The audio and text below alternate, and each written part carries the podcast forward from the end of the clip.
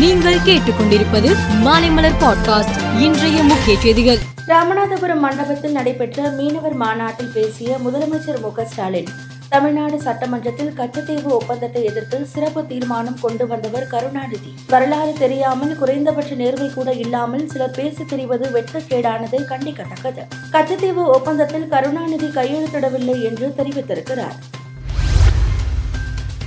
Chandrayaan three விண்கலத்திலிருந்து Vikram lander பிரிந்து நிலவை நெருங்கி வருகிறது. கடந்த பதினைந்தாம் தேதி விக்ரம் லேண்டர் எடுத்த புகைப்படத்தை இஸ்ரோ தற்போது வெளியிட்டுள்ளது நிலவில் தரையிறங்க உள்ள இடத்தை லேண்டர் படம் பிடித்து உள்ளதாகவும் தகவல் வெளியாகியுள்ளது. அதிமுக மாநாடு வரும் இருபதாம் தேதியன்று மதுரையில் பிரம்மாண்டமாக நடைபெறுகிறது. அதிமுக மாநாட்டில் கலந்து கொள்ளும் எடப்பாடி பழனிசாமிக்கு எதிராக ஆகஸ்ட் பத்தொன்பதாம் தேதி மதுரையில் ஆர்ப்பாட்டம் நடத்த அனுமதி வழங்க கோரி உயர்நீதிமன்ற மதுரை கிளையில் மனு தாக்கல் செய்யப்பட்டது. ஆர்ப்பாட்டத்திற்கு தடை விதிக்க வேண்டும் என்று அதிமுக சார்பில் வாதாடப்பட்டது.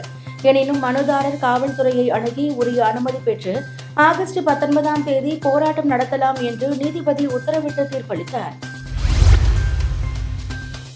தமிழ்நாடு முதலமைச்சராக பொறுப்பேற்ற பின்னர் முதன் முதலாக ராமநாதபுரம் மாவட்டத்தில் முதலமைச்சர் மு ஸ்டாலின் இரண்டு நாட்கள் சுற்றுப்பயணம் மேற்கொண்டுள்ளார் அதன்படி இன்று நடைபெற்ற மீனவர் நல மாநாட்டில் முதலமைச்சர் மு ஸ்டாலின் மீனவர்களுக்கான அரசு நலத்திட்ட உதவிகளை வழங்கினார். இவற்றின் மதிப்பு எழுபது கோடியே எழுபத்து ஆறு லட்சம் ஆகும் இதன் மூலம் பதிமூன்றாயிரத்து இருநூற்று நாற்பத்தி நான்கு பேர் பயன்பெறுகின்றனர்.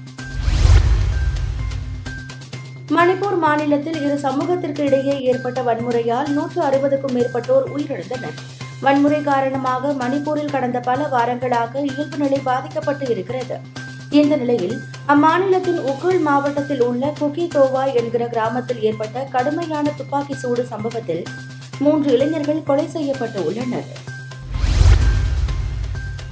டெல்லி விமான நிலையத்தில் இருந்து இன்று காலை எட்டு முப்பது மணியளவில் புனேவிற்கு புறப்பட இருந்த விமானத்தில் வெடிகுண்டு இருப்பதாக விமான நிலைய அதிகாரிகளுக்கு அழைப்பு வந்தது. வெடிகுண்டு மிரட்டலை தொடர்ந்து விமானத்தில் பயணிகள் பணியாளர்கள் அனைவரும் வெளியேற்றப்பட்டனர். பின்னர் விமானத்தை அதிகாரிகள் தீவிரமாக சோதனை செய்தனர். விமானத்தில் சந்தேகத்திற்கு இடமான மர்ம பொருள் எதுவும் இல்லை. இதுகுறித்து வழக்கு பதிவு செய்து விசாரணை மேற்கொண்டு வருகின்றனர். இந்த ஆண்டு நவம்பர் மாதம் நடைபெற இருக்கும் அமெரிக்க அதிபர் தேர்தலில் போட்டியிட களமிறங்கும் இந்திய வம்சாவளியை சேர்ந்த விவேக் ராமசுவாமிக்கு உலகின் முன்னணி பணக்காரரான எலான் மஸ்க் பாராட்டு தெரிவித்து உள்ளார். மேலும் செய்திகளுக்கு மாலை மலர் பாட்காஸ்டை பாருங்கள்.